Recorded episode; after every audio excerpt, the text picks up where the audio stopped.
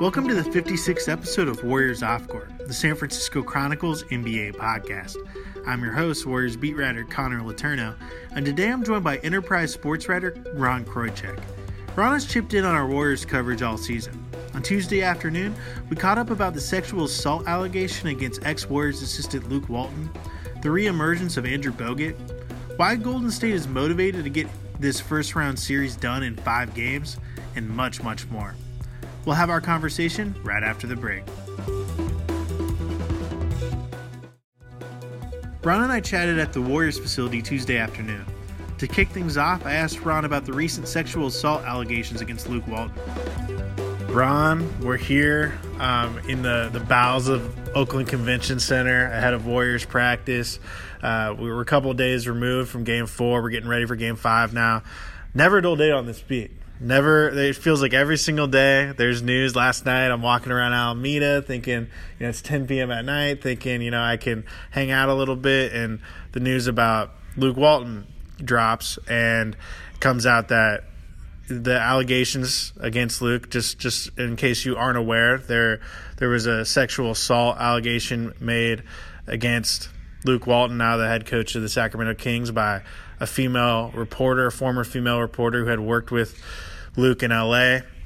And the the reason we're talking about this is because the allegation uh, reportedly happened when Luke was an assistant coach with the Warriors. The I looked at the lawsuit and it does not actually say the date of the alleged allegation or the alleged incident, but we're led to believe that it was sometime in 2014 because her book that that she wrote and he and Luke wrote the foreword to came out in 2014 and she said that she was giving him a copy of the book because he had written the foreword.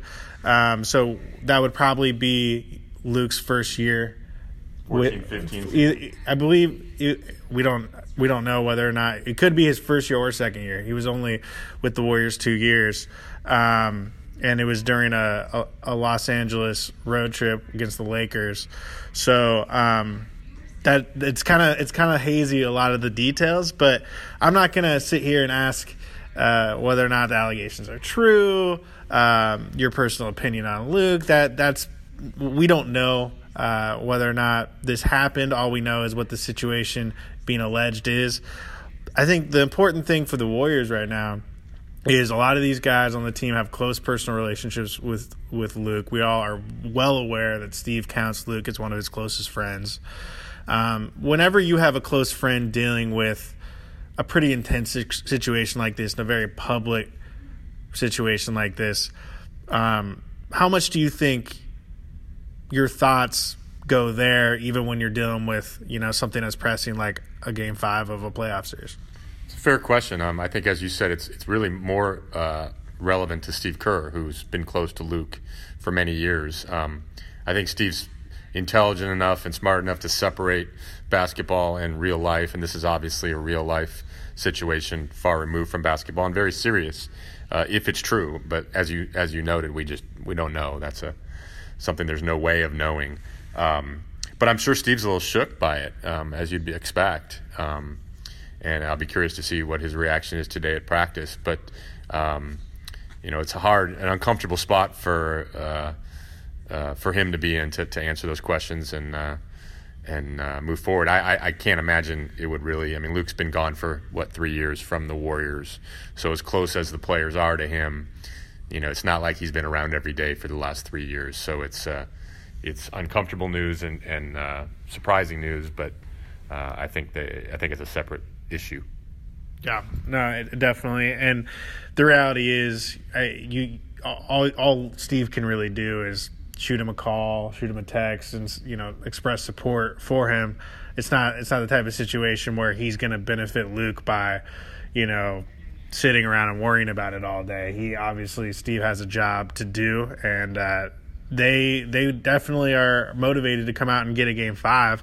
Um, this is a situation where the Warriors, I think, feel pretty confident they're going to win the series, but rest days matter in the playoffs, uh, especially since you know the Warriors kind of cut a, got a break a little bit yesterday when the Rockets fell in Game Four to the Jazz. So the Jazz and Rockets will be playing game five on Wednesday. Obviously, the Warriors play game five against the Clippers on Wednesday. Assuming both teams win game five, they'll be on level playing field in terms of rest days. So uh, we're looking at potentially a game one of the next round on Sunday. So they'll have a few days between games to get ready. But you know, if the Warriors lose, if the Warriors lose game five and the, the game one is still on Sunday, the Warriors could be coming off, you know, one day between games potentially, maybe two. Uh, that's not an easy situation to be in, especially when you're facing a team that's probably your toughest opponent in the West. No, and it, it could potentially be one and a half days, really, because if if uh, if the Warriors and Rockets wrap up by Friday, um, I believe the next round would begin Sunday and probably Sunday afternoon, right? Because that's the prime time TV slot or the prime marquee TV slot, uh, twelve thirty Pacific. Um, and and there's no way of knowing, but history suggests that they want to play a weekend game for TV ratings. So if it go even if as long as both series end by Friday, they probably would start on Sunday. So yeah, there's a huge advantage, no, an enormous advantage to the Warriors winning Game Five and not going back to LA. Plus, going back to LA put a lot of pressure on them. You know, then it's, the lead's down to three-two. The Clippers have some momentum, and you start thinking, "Uh oh, what if what if they could you know steal one at home?" Um, so the thing we've learned, I think, from the playoffs is it's easy to think one game leads to the next, but it really doesn't. Um, you know, the Warriors had that historic collapse in Game Two and came out like the you know like the champs that they you know that they've been in Game Three. So um, I don't think the, the, the way things happen in LA really gives us much indication of what's going to happen tomorrow. Um, I do think the Warriors know the stakes. They they know the urgency of it. Um, I would think they would play with that sharpness and focus and and crispness that they did in LA. But uh, but we'll find out tomorrow. But you're right. There's there's more at stake than you'd think for a team ahead 3 1, no question. And kind of building off that crispness, uh, the foul foul issues have been an uh, have been an ongoing problem for Steph Curry in this series. He hasn't had fewer than four in a game this entire series. Specifically, he's been getting in early foul trouble, which really messes up the Warriors' substitution patterns. Um, you saw specifically early in the series it seemed like Kerr was kind of struggling to figure out who to put out there, and he even said uh, after that game two collapse that he was not happy with his performance and he didn't like the groups he put out there. But more importantly, not it's not just the substitution patterns. You just want Steph on the floor in a playoff game as much as humanly possible because as as as we all know, he just changes the game so much just just by being there. He may not make be even be making his shots. He may have a ton of turnovers, but uh, he just commands so much defensive attention. Um, what do you think is going to be the key to him figuring out foul trouble. What do you what do you think has been the specific problem in this series? Well, I think people, you know, it's easy to forget. You know, one of the reasons they they collapsed the way they did in Game Two was he was on the bench for most of the third quarter. Uh, I believe picked up his fourth foul, and you know, as you said, it changes the, the geometry of the game when they don't have to guard this guy who can shoot from 25, 30, 35 feet, sometimes longer. Um, and, and, I think he's wasted some early fouls. You know, some some silly, unnecessary reach in fouls. It's always been his uh, shortcoming on defense as he reaches. You know, it's it's an easy thing. I mean, I. I reached a lot when I played in high school, but I was slow. Steph doesn't have that excuse, um, and that's the thing. I think you know, as you wrote the other day, and he wrote on his shoe, "No reaching." Um, he's quick enough. He's capable of not reaching and playing smarter defense, moving his feet, not giving up those easy fouls. It seems like a no big deal when he reaches and gets a foul four minutes into the game that's not a shooting foul and the Clippers just inbounded out of bounds. But that's yeah. it's a count. It counts, right? It gets him closer to foul trouble where Kerr has to adjust his rotation. So, um, I mean, Steph spends so much energy on offense, and he's obviously not a great defensive player, although I think at times he's shown he can be a very good defensive player. Um, but it's easy for him to focus on offense given everything he does offensively. But um, he doesn't have to play great defense. He just needs to be okay and stay out of foul trouble. And, and I would think, I would think trying to be more conscious of that right off the bat and not giving up those one or two quick, easy fouls in the first quarter that he always seems to get. That's the first step for them. Yeah, and he he did a better job of that in Game Four right. after picking up those three early fouls. He didn't get another one while the while the game was still in doubt. You know, while the while the win was still in doubt. Um, so I think that's something to build off of going forward for sure. Um, one one thing that was there were several interesting things from Klay in post game mm-hmm. after game four, but one of them was that he went out of his way to say that he he went out of his way to say that the Rockets are their opponent and that you know they they want to get this done quickly to avoid the rest days. What did you think about him kind of breaking the unwritten rule in basketball, which is to look ahead to the next opponent? Well, I think it's kind of Klay being Klay, right? Steph kind of Steph, Klay being Clay. Um, certainly, certainly not conscious, certainly not calculated. I'm sure it just sort of slipped out. But it's natural, given everything the Warriors have accomplished, given how young the Clippers are, it's natural for them to view that this way. This because it isn't about winning this series as much as it's about the entire journey and what gives them the best chance of winning another championship. Um, yeah, it's not. He shouldn't have said it, right? But I don't think it's a particularly big deal that he did. I mean, I don't think it's going to motivate the Clippers anymore. I've always not bought into that cliche. I mean, at this stage, everybody's motivated. Everybody wants to win. It's the playoffs. Um, the Warriors are better than the Clippers. So, a lot better. so they they if they play to their capabilities, they're going to win, and they really have, other than a quarter and a half, right? The second half of the third quarter and the fourth quarter in Game Two, when they weren't just mediocre. They were atrocious, mostly on defense. Um, and that's the only reason we're even you know we're even looking at a game five to cover tomorrow night. So I, I think it's sort of natural. I think it's just Klay's. It shows sort of Klay's low key vibe, right? And and there's a there's an authenticity there in what he was saying and thinking, and basically, you know, not filtering his thoughts. But I'm sure everybody on the Warriors is thinking that that hey, look, Houston's rolling through their half. We better get done so we have a similar amount of rest and we're ready for that series because uh, you know the Rockets are going to be beyond uh, engaged in trying to take down the Warriors. Yeah, and I, I love talking to Klay for that reason because you you he doesn't feed you the cliches. Everything he says is real, and you can get a real pulse on where the team's mindset is by talking to him because other guys. It's human nature. Of course, the Warriors are thinking about the Rockets. Right. Of course. I mean, you have well, to be. Well, Klay, I think you got to. It's got to get him in the right mood. I mean, he can be very bland and dull, right. but if you get him in the right mood, which he obviously was after scoring thirty whatever in Game Four and, and rediscovering his shooting touch, then you get a certain uh, unfiltered, real glimpse into his mind and into the Warriors' thinking, and that's what happened after Game Four.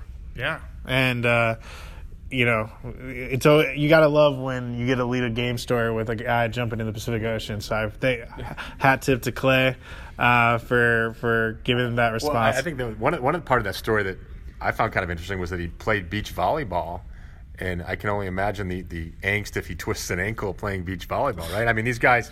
I understand the the players. You know, they can't not live. Right? You got to go do things, and and jumping in the ocean makes perfect. It's kind of a cool way to to refocus yourself. But I, I'm, I'm, guessing the beach volleyball game was very casual and low yeah. low speed. Um, I'm sure Klay's. Uh, I don't know about that. Klay Klay's the type of guy who's he's incredibly competitive. He might.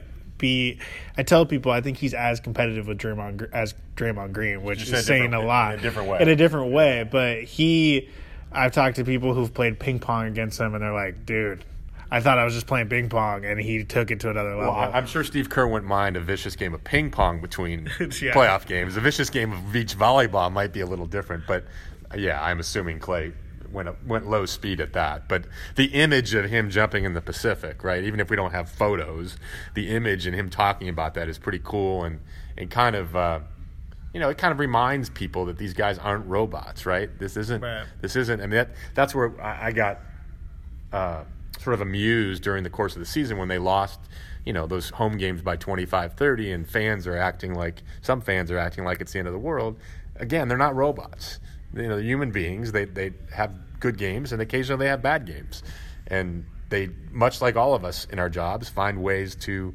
re-engage find ways to get remotivated and Klay's was jumping in the ocean, so good for him. Yeah, no, definitely.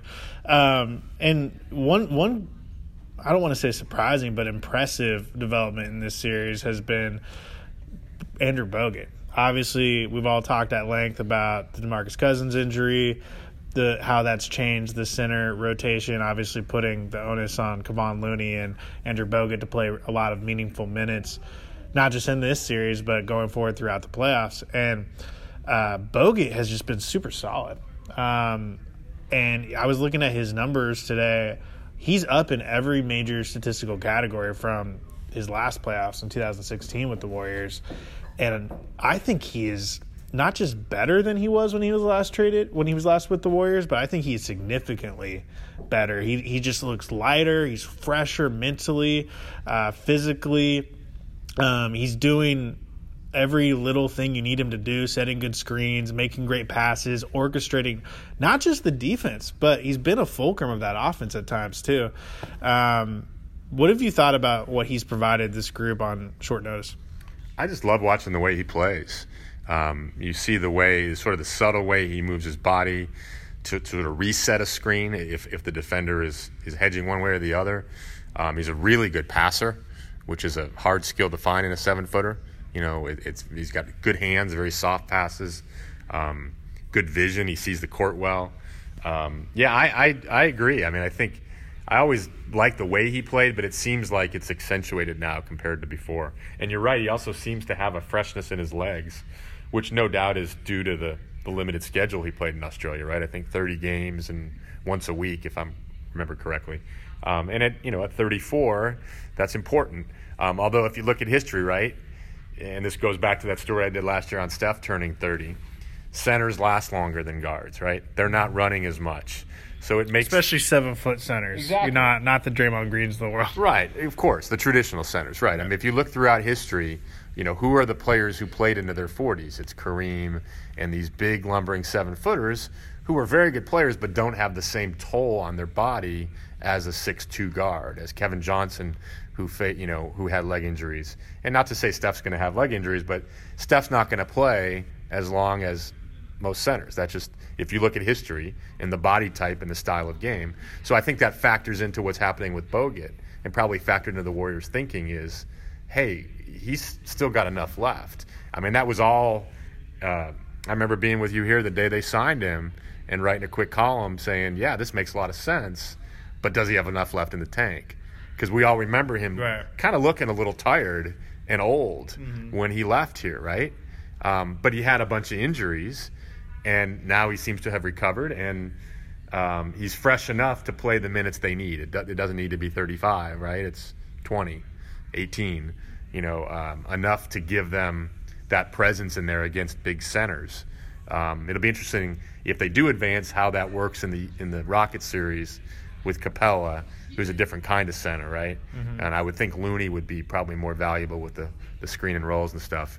But Bogut's uh, Bogut's very good, and he gives something the war gives the Warriors something they don't have without him, and certainly not without Cousins. You know that that contrast at center. And you can speak to this better than I can, just as a father. But the big difference, the probably the biggest difference in Andrew Bogut's life since he was last with the Warriors, is he now has two kids. He has two young sons, and talking to people around the team, when he left the Warriors, he was very cynical. I think he was very jaded. I think he was over the NBA. He was tired of the line. He was tired of the fakeness. And uh, I think having two kids stepping away from the league for a while has helped him find perspective. And he doesn't seem to be getting as annoyed by things as he used to. Um, he's kind of staying above the fray, and he's been very a very positive, kind of calming influence on the locker room, which I think has been a welcome change. I mean, he was everyone liked him his last go around. He was a very likable dude. He was he was funny. He had that sarcasm, that wit. But I do think when you're around someone every single day who's negative and pessimistic, it kind of wear on a locker room. And I think he's a lot more positive now, which I think is big. Well, there's no way having a kid doesn't change you. I can speak for that. Um, uh, and, you know, I don't know firsthand how it's affected him, but he does seem more upbeat than he did previously. I would agree with that. Um, he's always been kind of had that edge to him, right? That, like you said, sort of sarcastic humor. He's a very smart guy. Um, so yeah, I mean, if that's if that's sort of the root of his uh, attitude uh, being more positive, then you know, good for him. I mean, it's it's natural, right? I mean, I, uh, my son's 19 now, but I mean, I remember the first couple years. I don't remember if I was more positive. I was more tired. Um, I mean, he's in a different situation, obviously, with with uh, his career demands and um, the travel. That he's probably not around the kids every single day. But you know, yeah, I mean, it it, it definitely gives you a, a, a another dimension to your life, right? I, mean, I think we all probably uh, are more productive when we have a second dimension in our life. It's not just a, a one track world. Um, but uh, anyway, it's it's it's certainly uh, he certainly seems very engaged. You watch him on the bench when he's not playing. He's very uh, very involved and very much part of this the team effort. And the last thing I kind of wanted to talk about was just kind of the overall vibe and mood of these playoffs. Um, it, it feels it's kind of a weird dynamic for these playoffs because the big kind of cloud hanging over these playoffs is the off season, is this summer coming up because this I've said many times this is probably going to be the biggest summer in franchise history. They have nine of fifteen players who are going to hit free agency. Some are pretty big names: Klay Thompson, Kevin Durant. Um, Draymond Green, who is not going to be a free agent this summer, his status could be in flux this summer because of potential stalls in his contract negotiations with the Warriors, which I wrote about a few days ago. I think it's very possible that he ends up being on the trading block this summer, uh, given where, what it looks like. You know where it looks like both teams are at in terms of those contract negotiations. So there's just a lot of questions looming over this franchise. And how do you feel? Because the weird thing about it is regardless of whether or not the Warriors win a title, it's not going to change what happens this summer. Kevin Durant's probably gone, regardless of whether or not they win a title. You know, all, all these questions still to be, need to be answered, regardless of, of whether or not they win a title. So this whole run feels kind of like this is kind of the last hurrah, and we kind of need to get through these next couple months with each other, and then we can move on and do whatever we're going to do. But we just need to win one more and then move on. What do you think of that dynamic?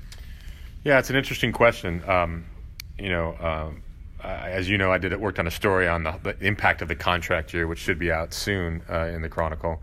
And Ron Adams, assistant coach, had an interesting quote to me about how, you know, anytime a big name free agent, Durant, Kyrie Irving, whomever, is approaching that summer, it's going to be these constant questions about the future. Whereas Adams' point was to be a level, to be an athlete at this level, you have to live in the present it's got to be the next practice, the next game, because you can't succeed at this level without thinking that way. So he's saying there's really kind of a disconnect between the way the media has to operate, and our job is to look ahead more than ever, and the athletes have to operate more, you know, now in the in the moment. So that's always going to be a conflict, and, and, as I wrote about, it's getting more and more of a conflict. Um, but you're right; it's an unusual summer given the, the the volume of players headed that way. But I think it's easy to separate. You know, it's like you said, it's gonna it's gonna happen either way, and, and the Warriors have a chance, a unique chance at history here to win three in a row, which hasn't happened since 02, I believe. Uh, an even more historic chance to go to f- the finals five years in a row, which hasn't happened since the 60s. Only happened once, mm-hmm. the Celtics, when they went nine or 10 times in a row. So I think Steve Kerr's job and his, and he was very good at this sort of messaging, is hey, we have a chance that very few teams ever have throughout the history of the game. Let's keep stay focused on that, and we'll deal with July one when it gets here. Um, and that's really, you know, been the case all along. It's really what Kevin Durant should have said to the free agent questions: yeah. is, you know, hey, I'm trying to win a championship.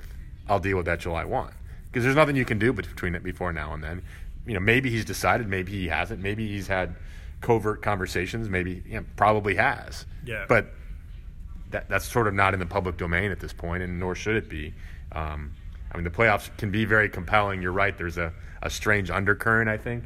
But I found it more interesting than ever this year, in part watching the East, because you know the East was sort of a foregone conclusion the last few years as well, with LeBron and the Cavs, and now that that's out of the mix, you know Giannis is sort of in full bloom. I mean, some of his games are enormously entertaining. Yeah. Um, to see how the Sixers deal with their, you know, very talented starting five. Um, you know, Toronto and its history of playoff struggles uh, Boston, which seems to be putting it together finally. And there's a lot of very interesting storylines in the East. And I think the East semifinals, the conference semifinals in both the East and West could be tremendous. I mean, because the East matchups are going to be really compelling. And if the Warriors play the Rockets, which seems likely, that's going to be compelling. Um, so it's it's if you can separate the summer from the spring, it's going to be a very very entertaining and fascinating uh, march here to the finals. But as we talked about earlier, it's just as much as as a professional athlete as you want to keep, stay in the present and you want to focus on the day to day, you are a human being, right. and it is impossible not to look forward and look ahead. And that's why, as we discussed earlier, it was a little refreshing to hear Klay straight up say right. the the Rockets are our opponent, and the reality is every player has a keen awareness on a daily basis that things are going to be a lot different. Uh, and I think that can be a good thing because you're you're kind of like this is we need to cherish this, but it it, it feels more like you know what we kind of just need to get through this, right? And then win, do our jobs, win a title, and then we can not talk to each other anymore. right. You know, that's and that's more the vibe I felt rather than hey, buddy, like right, let's right. just uh, win a title. You know, right, Well, and you're around the, the Warriors every day, so that uh, that's not surprising and it's interesting. Um, the thing with about Klay's sort of slip up is right. That's all connected. I mean, how how the Warriors complete this series affects how they do in the next series. And as you noted, I'm not so sure what happens in the next six weeks, two months affects what happens in the summer. I think some of that is probably already, at least mentally. I mean, I would think Durant. I mean, obviously, like you said, it's human nature. Durant's probably thought, okay, what, you know, if he hasn't nailed it down, it's pretty clear in his mind, or in the back of his mind, he know has an idea of what's going to happen, and, and this isn't going to change it. There but, might be a, a, a little better chance of him coming back if they lose. They're a little bit better, yeah. I, just because he might not like the optics, but I, I don't think. Yeah, maybe, but I, uh, just but it would be marginal. Yeah, and I, I think really at, at, the at the root of it, it's not going to affect it that much. I think I think there's there's larger issues in play. So, right. Well, Ron, I appreciate you joining me. It's always great t- chatting with you. Uh, we will have tons of uh, tons of great content throughout this series and throughout the playoffs, and Ron will be joining me every step of the way. So, uh, thanks as always. Thanks for having me, Connor. I want to thank Ron Kroichick for joining me on this week's podcast. It's always good chatting Warriors with someone who has followed the team as long as he has. Warriors Off Court is part of the San Francisco Chronicle podcast network. Audrey Cooper is the editor in chief. If you like this show, we'd love it if you'd subscribe to it wherever you get your podcasts. And if you've got a minute to give us a quick review, that helps us build our audience so we can keep growing. Follow me on Twitter at con underscore chron and email me at cletourneau at sfchronicle.com. Support Warriors Off Court and a lot of great journalism with a subscription to the San Francisco Chronicle. There are print and digital editions. Find out more at sfchronicle.com slash subscribe.